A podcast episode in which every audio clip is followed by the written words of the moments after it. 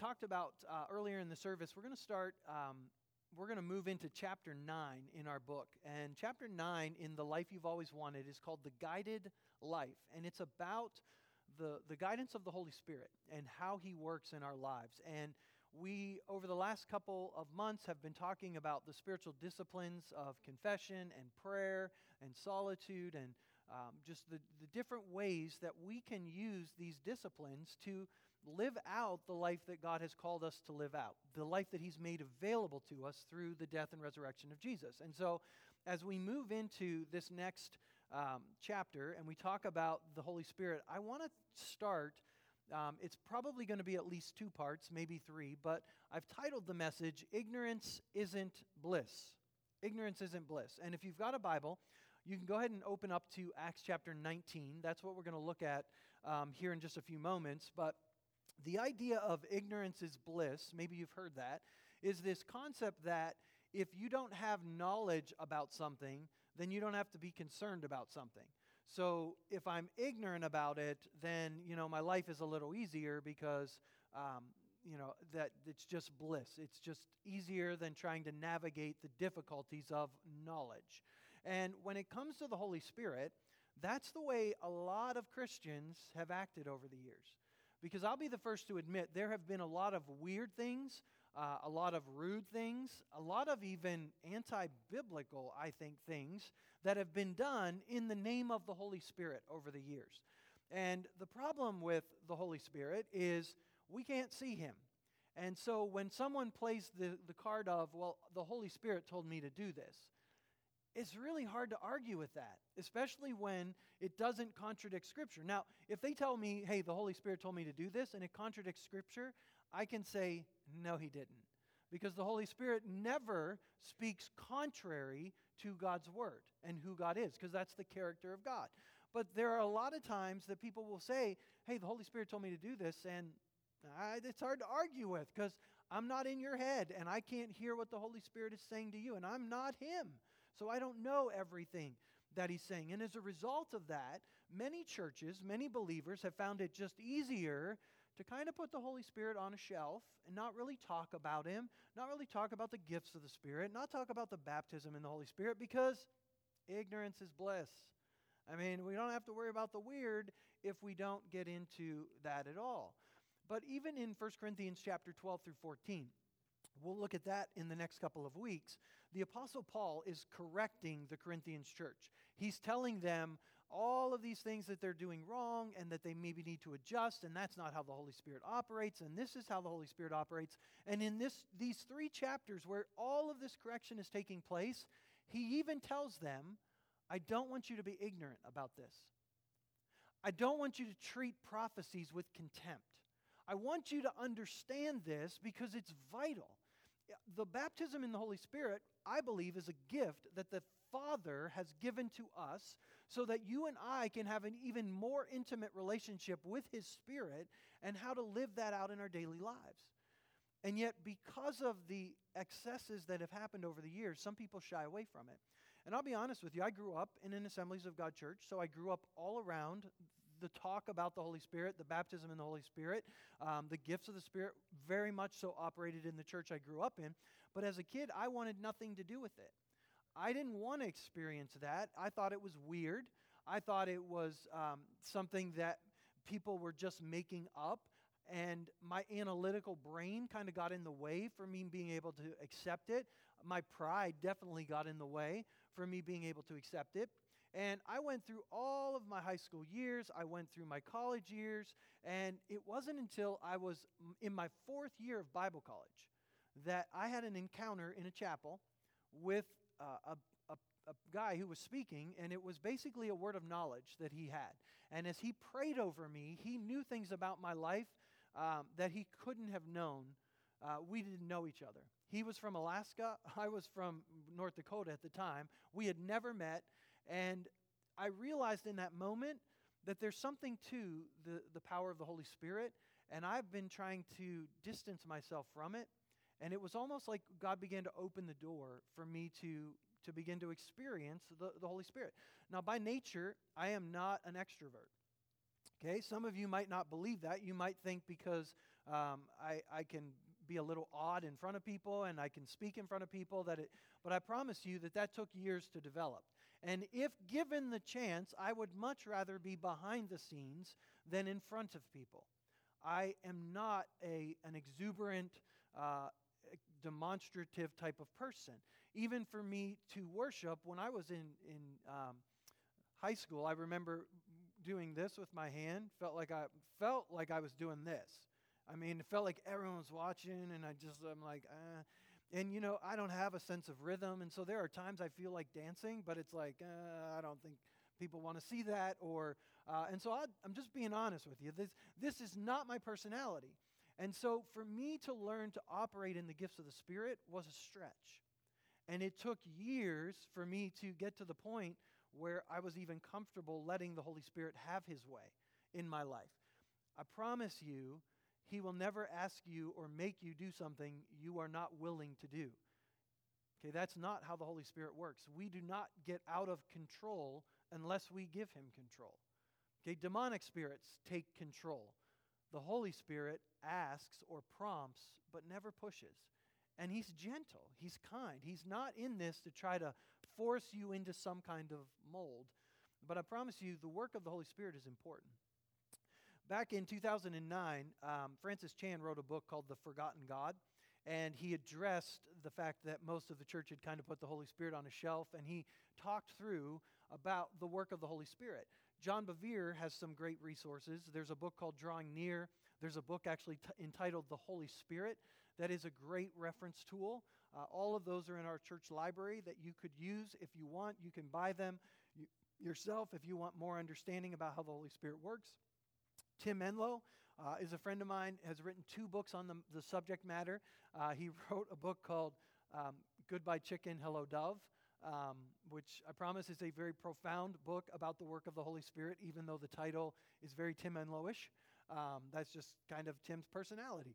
And so he wrote another book before that one called Want More. And we keep a copy of that, a lot of copies of that book on hand because it really unpacks the gifts of the Holy Spirit and how it works and how it, He operates in our lives. And so all of those are resources that are available. But we're going to start a conversation today, and uh, however far we get, we'll stop and then we'll pick it up again next week, and uh, we'll keep going from there. And so I would encourage you, if you're not a note taker, at least write down the scripture references that I give you today. Some of them I'm going to go through quickly, some of them I'm going to make comments on, some I won't.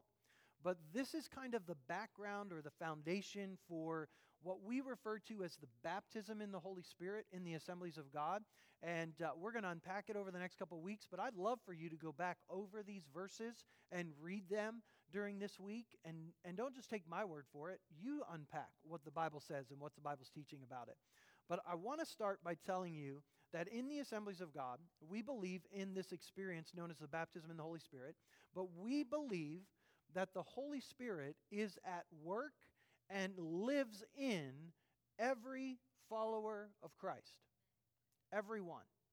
He is the agent of regeneration.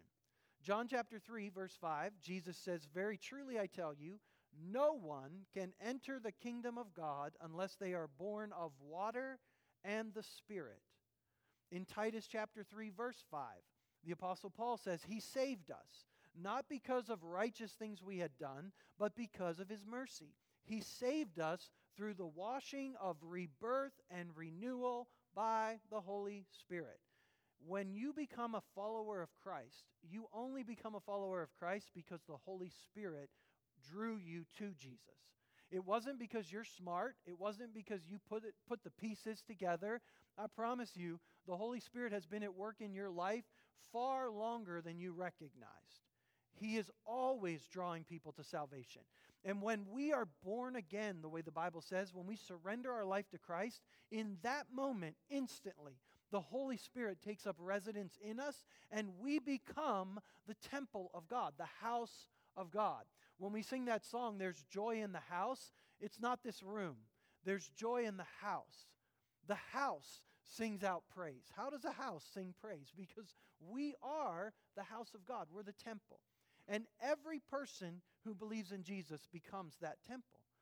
Now, we believe the Bible teaches that there's another experience, what the apostles what we refer to as the baptism in the Holy Spirit. The, bap- the word baptize means to submerge or immerse in. That's what it means. It means to fully submerge in something. So if you are baptized in the Holy Spirit, literally you are immersed in the Holy Spirit. I, I always explain it this way it's like the Holy Spirit is in us, but the baptism is a surrendering, a more yielding to the Holy Spirit. It's giving Him more control of our being, our lives, namely our tongue. And that's where speaking in other tongues comes in. And we're going we're going to get there, don't worry.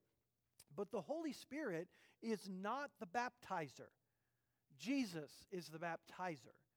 He baptizes us in his spirit. Matthew chapter 3 verse 11, John the Baptist is, is beginning to explain this to the people. He says, "I baptize you or immerse you in water for repentance, but after me comes one who is more powerful than I, whose sandals I am not worthy to carry. He will baptize you with the Holy Spirit and with fire. And so, as we go through um, the scriptures, I want you to, I just, I wanted to lay that foundation so you understood that when I talk about the baptism in the Holy Spirit, I, I believe every follower of Christ has the Holy Spirit. I just believe there's more. And even those of you that have experienced, myself included, the baptism in the Holy Spirit, that's not the end game. the Bible says be continuously filled with the Holy Spirit. It's not a one and done. It's a every day I need to immerse myself in the Spirit. I need less of me and more of Him. And that's what the baptism in the Holy Spirit is really all about. So let's go to Acts chapter 19. Let's pick up there. The Apostle Paul, it says, while Apollos was in Corinth, Paul took the road through the interior. He arrived at Ephesus. And there he found, listen to this, some disciples, some followers of Jesus, some believers, some disciples. And he asked them, Did you receive the Holy Spirit when you believed? I believe Paul is referring to the baptism in the Holy Spirit. He's not referring to the regenerative work of the Holy Spirit. He's not asking them uh, if because he's, he already believes them to be disciples. He already believes them to be followers of Jesus. That's what I believe him to be referencing. So they answer, No, we have not even heard that there is a Holy Spirit. Now, again, don't be confused by our translations. You, we have to understand what's happening here. These people would have heard about the Holy Spirit, they would have heard about God's Spirit but they have not heard that there is some type of encounter with the Holy Spirit beyond what they have understood. They don't understand what Paul is talking about, is what they're saying. So then Paul asks, What baptism did you receive? John's baptism, they replied. Verse 4, Paul said, Well, John's baptism was a baptism of repentance. He told the people to believe in the one coming after him, that is, in Jesus. On hearing this, they were baptized in the name of the Lord Jesus. Now, scholars are, disagree about what is actually going on here. What's the difference between John's baptism versus Jesus' baptism? And were people rebaptized? If, the, if John baptized them, were they baptized into the name of Jesus? And what is all going on here? I will tell you, we cannot make a theology about the Holy Spirit on one passage of Scripture. And so, while this isn't fully clear as to what's taking place, we got to keep all of these passages that I'm going to give us today, and we got to keep them together, and that's how we develop our theology about how the Holy Spirit operates. So they were baptized, and then verse 6 when Paul placed his hands on them, the Holy Spirit came on them, and they spoke in tongues and prophesied, and there were about 12 men in all. Now, there's a whole lot going on in here, and the teacher in me really wants to unpack it because the fact that Luke even says there's about 12 men in all, uh, it's not like Luke couldn't remember how many, but there's, there, are, there are references here to the apostles, there's references to the disciples, there's references back to the temple, the 12 tribes of Israel. I mean, there is so much going on in here that we just can't take at face value, but it doesn't have anything to do with what we're talking about right now, so we're going to put it on the shelf but they're baptized into the name of the Lord Jesus. At the moment of their baptism, has the Holy Spirit taken residence in them, or did, did Paul have to lay hands on them for the Spirit to come into them? Was, were, were they already having the Spirit in them, even though they didn't understand His work? If they were disciples and followers of Christ, what is this passage really talking about. At what moment did they receive the Holy Spirit at all? And is this experience that they're having where Paul lays his hands on them, is that the Holy Spirit coming into them for the first time? Or is that the baptism in the Holy Spirit that we hear about in other places throughout the book of Acts? Well, I'm glad you're asking all these questions. Let's go back and let's talk about that. Because oftentimes people say, well, do I need the baptism in the Holy Spirit to go to heaven? And I love the answer. I don't know if you've ever seen this meme that says, honey, you need the baptism in the Holy Spirit to go to Walmart. And so it's not the baptism in the Holy Spirit, it's not about your salvation. It's about power to live here. And you know, we need his work in our lives. And so I hope that as we read these passages that the fears or the misconceptions or the doubts are, are able to be laid aside and we can actually receive all that God has for us. So in John chapter 20, Jesus is with his disciples after the resurrection, and he comes into the room and he says, Peace be with you. I think it would have been a whole lot easier if he would have walked in the door, but he just appeared in the room and says, Peace be with you. I, I love the irony of that moment. Jesus says, As the Father has sent me, I am sending you. And uh, with that, he breathed on them and said, Receive the Holy Spirit. Again, scholars are going to really disagree on this. Is this the moment the disciples really, that the Spirit takes up residence in them, or does the Holy Spirit really not take residence in them until the day of Pentecost? Lay it side by side. Luke chapter 24, Jesus, again, after his resurrection, says, I'm going to send you what my Father has promised, but stay in the city, stay in Jerusalem, until you have been clothed with power from on high. That's a, an interesting thing because he doesn't use the, the word until you receive the gift or receive the promise or receive the Spirit, but until you are clothed with power from on high.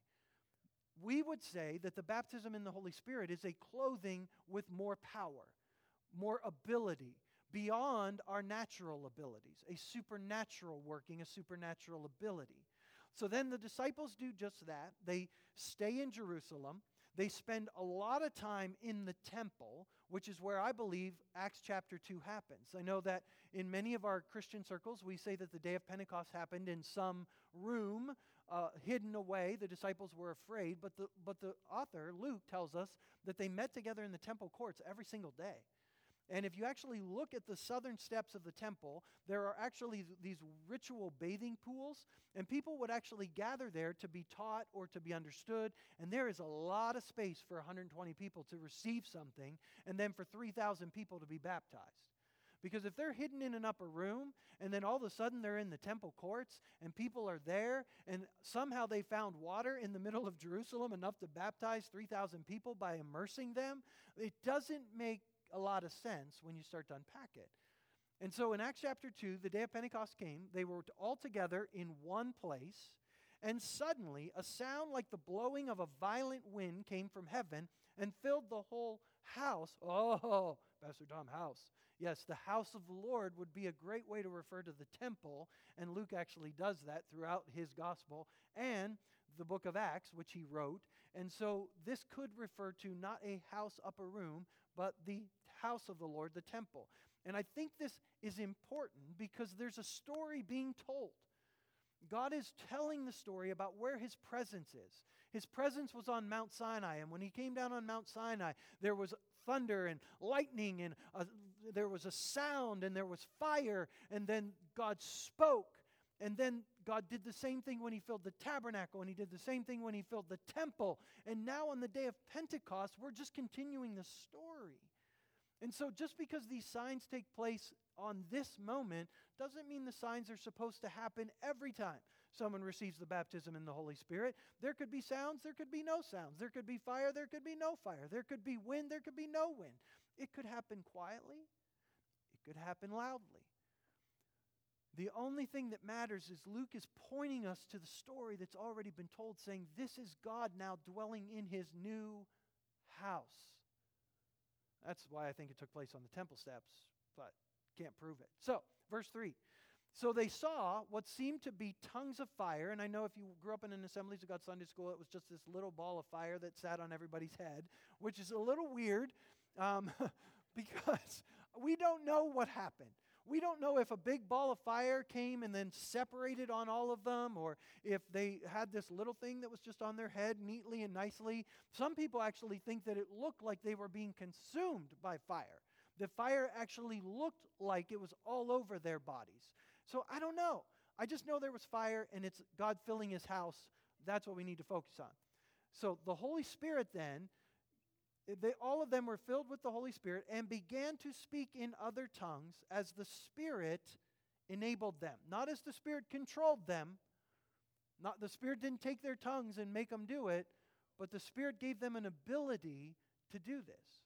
Now they were staying in Jerusalem, God fearing Jews from every nation under heaven. And when they heard this sound, they, a crowd came together in bewilderment because each one heard their own language being spoken. Utterly amazed, they ask, Aren't all these who are speaking, speaking Galileans? Then how is it that each of us hears them in our native language?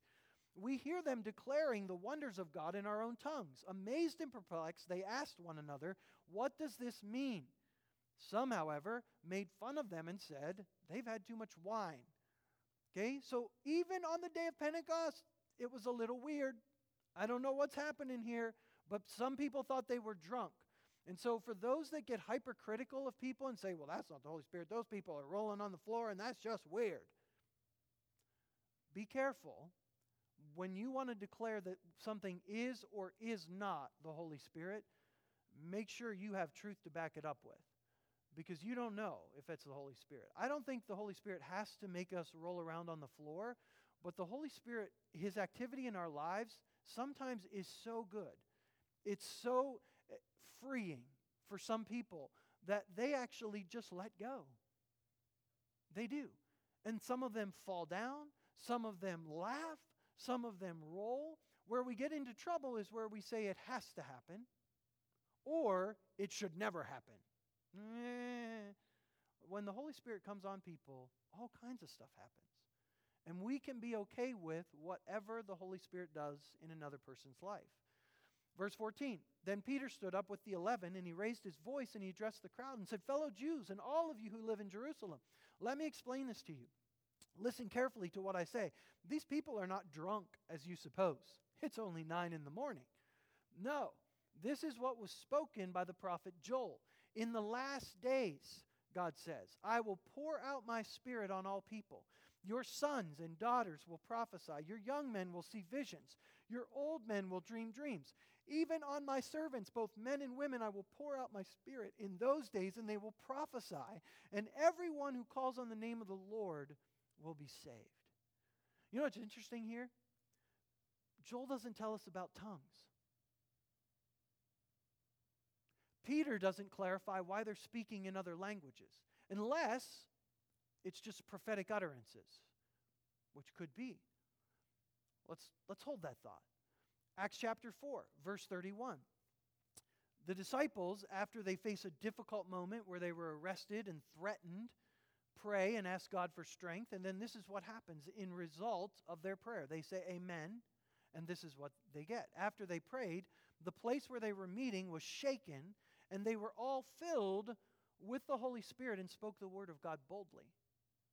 These are the same people that were baptized in the Holy Spirit in Acts chapter 2. Two chapters later, they're being filled again. It's not one and done. There's more to this than maybe we understand. In Acts chapter 10, Peter is called to the house of a Gentile, and he begins to explain to them about the, what Jesus has done. And in verse 44, while Peter was still speaking these words, he was in the middle of his sermon. I should have prayed this. I'm, this was a great thought. I'm one of those people that has a great thought after the moment. The Holy Spirit came upon all who heard the message, and the circumcised believers who had come with Peter were astonished that the gift of the Holy Spirit had been poured out even on the Gentiles. Peter didn't even finish his sermon, and people are getting baptized in the Holy Spirit. That'd be good. They heard them speaking in tongues and praising God. Interesting he heard them speaking in tongues and praising God. Here's my question if they're speaking in tongues, and tongues are always known languages, are they all speaking in like a language that someone in the room recognizes? Or are they speaking in tongues and in their own language also praising God? That's a great question. We need to keep moving. So Peter then orders that they be baptized in the name of Jesus, and then Peter stays there for a few more days. Back in Acts chapter 8, the apostles in Jerusalem heard that Samaria had accepted the word of God, and they sent Peter and John to Samaria. When they arrived, they prayed for the new believers. Here, here's this again. They prayed for the new believers that they might receive the Holy Spirit. Again, if this is just the Holy Spirit taking up residence in our lives, how did they become believers without that? This is why we have to take all of the Bible and run it together and make sure that our theology makes sense all the way through. And if we believe the Holy Spirit is at work in the lives of every person who becomes a believer, then there has to be a separate experience known as the baptism in the Holy Spirit that the apostles are talking about when they're saying, receive the Spirit. Verse 16, because the Holy Spirit had not yet come on any of them, they had simply been baptized in the name of the Lord Jesus. Okay, so that's not baptized in the name of John for repentance, it's baptized in the name of the Lord Jesus. But yet, then, they still need Peter and John to place hands on them so they receive the Holy Spirit. Then this is where it gets interesting. Verse 18 When Simon, now Simon, we're told in this chapter, is a sorcerer. He's a guy that works in magic arts. He is, and he has become a believer. Okay? So he has seen all kinds of probably demonic stuff happen, but now he's become a follower of Christ. And he is watching this take place. And he sees that the Spirit was given at the laying on of the apostles' hands. Here's my question How do you see that? I mean, if the Holy Spirit is just quietly taking up residence inside their hearts, what is this magic art, demonic influenced guy seeing that's like, hey, give me that power so when I lay my hands on people, they do they receive the Spirit. Well, something demonstrative has to have taken place. We would believe that they spoke in other tongues or they prophesied in some way, just like every other account we have throughout the book of Acts. I want to tell you that, that tongues, we believe, is the initial evidence of the baptism in the Holy Spirit. I won't say that someone doesn't have the Holy Spirit work in their lives, hasn't operated in a gift of healing, if they've never spoken in other tongues. I'm not going to say that. I can't put the Holy Spirit in this little box that says, and I know that some people get hung up on tongues right here. They just don't believe that what's coming out of their mouths is actually, they're just thinking they're making it up. Trust me. I'm like, oh, I just know it's just me making it up because I grew up around it. I've, i hear other people doing it, so I'm just making it up. And when I was a senior in Bible college, I had a man that explained the baptism in the Holy Spirit and said, you just have to receive it by faith. You have to believe that if you're asking God to fill you and that is coming to your mind, you need to speak it out in faith. okay. I finally got to the point where I'm like, okay, I'm just going to do it. But for years, I battled this idea that it's just me. I'm just making it up. It's just, I, and I just, so I had this brilliant plan. I may have shared this with you before. That if, if someone who spoke another language heard me speaking in tongues and understood what I was saying, then I'd believe. Then I believe that I'd really received the baptism in the Holy Spirit. So one day in staff meeting, unbeknownst to, to what's going on in my heart, my mind, I didn't tell people that I was, I mean, I was the pastor of an Assembly of God church. You can't tell people you don't think you're filled with the Holy Spirit. And so I, I just, you know, just going by faith, going by faith. And so one day, there's a Spanish speaker speaking staff member that says, Oh, Pastor Tom, I almost forgot to tell you, you were praying in the Spirit on Sunday, and it was weird because you were praying in something that was just tongues. I didn't understand it. But all of a sudden, you said this in Spanish, and then you said this in Spanish, then you said this in Spanish, and then you went back into something else. And I'm like, I don't know what you were saying. But then you went back into Spanish, and you did it like three times. And I looked at her and said, Yeah, right. Oh, yeah, if only someone would rise from the dead, then I would really believe in Jesus It's the idea that the baptism in the Holy Spirit has to be received by faith. And I have grown to the point in my life with the Holy Spirit that when I don't pray in the Spirit regularly, I notice a difference. I notice a difference in my attitude. I notice a difference in my hope level. And so I want to challenge you as we go through this week. We're going to pick up next week and uh, talk about tongues and talk about the gifts of the Spirit and other passages in the New Testament. Um, but I want to challenge you. Reread these passages of Scripture. If you've been baptized in the Holy Spirit and you don't pray in the Spirit regularly, you need to start every day. Shower time. I mean, when you're in the shower every morning, pray in the Spirit. Just let the Holy Spirit be the one that prays. He's to he knows everything you're facing today. Let him be the one that prays. I believe the New Testament teaches us that praying in the Spirit builds our faith. It empowers us. It strengthens our prayers. It gives a, a focal point to our prayers because the Holy Spirit knows things that we don't. Uh, I believe we also need to pray in English, and we'll talk about that next week. But if you've been baptized in the Holy Spirit, begin to pray in the Spirit regularly this week. If you haven't been, ask. Ask. In just a moment, we're going to pray. You can ask to receive the baptism in the Holy Spirit right now. And when the Holy Spirit brings these things to your mind that you should speak out, and eh, it, Miss, Mr. and Mrs. Analytical, trust me, I know where you are. And I promise you that it might not just change overnight. I mean, I pray for you that your experience is better than mine and that those doubts and fears just vanish when you're baptized in the Spirit.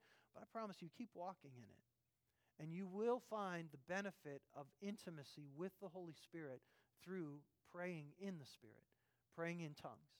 And so I want to encourage you to, to pray, to seek, to ask this week. If you've got questions, eh, we may answer them in the weeks ahead. Pick up the phone. Let's schedule coffee. Let's talk. Talk to someone else in our body about the baptism in the Holy Spirit and how the Spirit of God works in our lives. And let's allow the Holy Spirit over this next month to do things in our lives that we didn't even expect. And so, Father, I thank you for the gift of your Spirit. I thank you that you have sent your, your presence to live inside of us. And God, I pray today for those that are in this room, those that are watching online, especially those that battle the, the analytical mind or battle fears and doubts or uh, uncertainties. And I pray, Holy Spirit, that you would bring clarity over this next week. That, that scripture passages throughout the Bible would begin to come together and begin to make sense in their hearts and minds like never before. Holy Spirit, that you'd begin to tear down those walls that keep any of us from experiencing all that you have for us. Father, for those that have had an experience with the baptism in the Holy Spirit, but we don't pray regularly in the Spirit, I pray, Holy Spirit, that you'd help us to fan into flame that gift in our lives. Help us to utilize the gift that you have brought to us, that gift of tongues.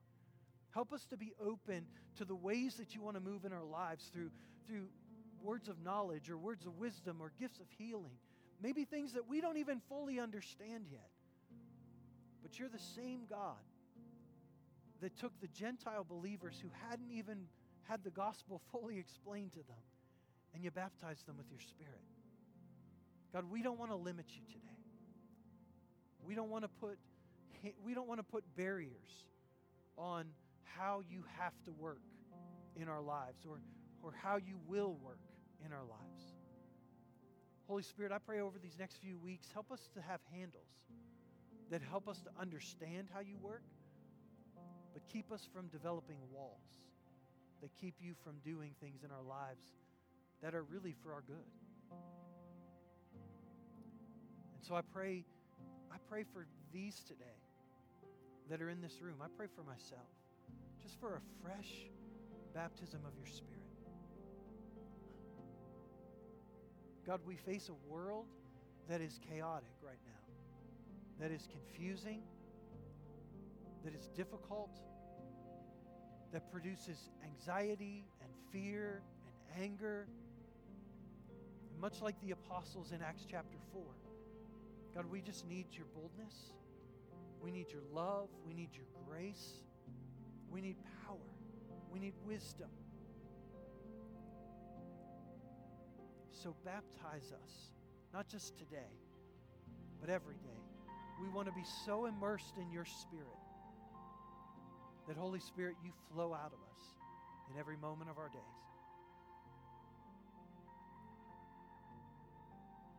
So, Holy Spirit, I just ask for your guidance for each and every one of us over this month ahead. Pray it in Jesus' name. Amen. I mean, you're going to find uh, John gives a lot of insight in the chapter that I'm probably not going to get to um, because when it comes to the, the Holy Spirit, there's a whole lot I want to cover over the next couple weeks. And so read the chapter, uh, read the study guide, have conversations with other believers, read over these passages again, and allow, open yourself up to the Holy Spirit and what He wants to do in your life, your lives over these next few weeks. So don't forget to stop by the table before you leave today. There's a lot of information, a lot of stuff you can pick up out there. And don't forget to pick up your lunch. $10 you can give cash check or you can use the app or church center uh, you can text 84321 however you want to do it thanks for being here today god bless you as you go